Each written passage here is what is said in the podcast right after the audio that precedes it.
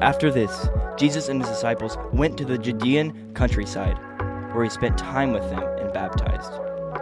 John was also baptizing in Enon near Salem, because there was plenty of water there. People were coming and being baptized, since John had not yet been thrown into prison. Then a dispute arose between John's disciples and a Jew about purification.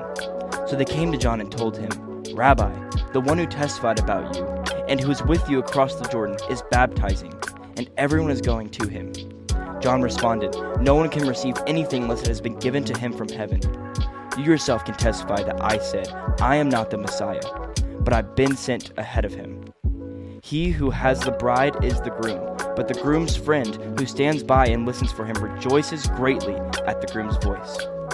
So this joy of mine is complete. He must increase, but I must decrease."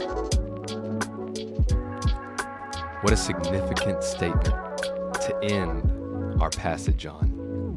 John the Baptist says, "He must increase, but I must decrease." What a truth we can pull from this. As we look in this passage, we see Jesus and John the Baptist. And we see the disputes that are arising between John's disciples about Jewish purification. And so they came to John and they told him, "Rabbi, the one you testified about and the one who you across who is with you across the Jordan is baptizing everyone, and they're going to him." Essentially, what John's disciples are doing is saying people are following this other one and not you.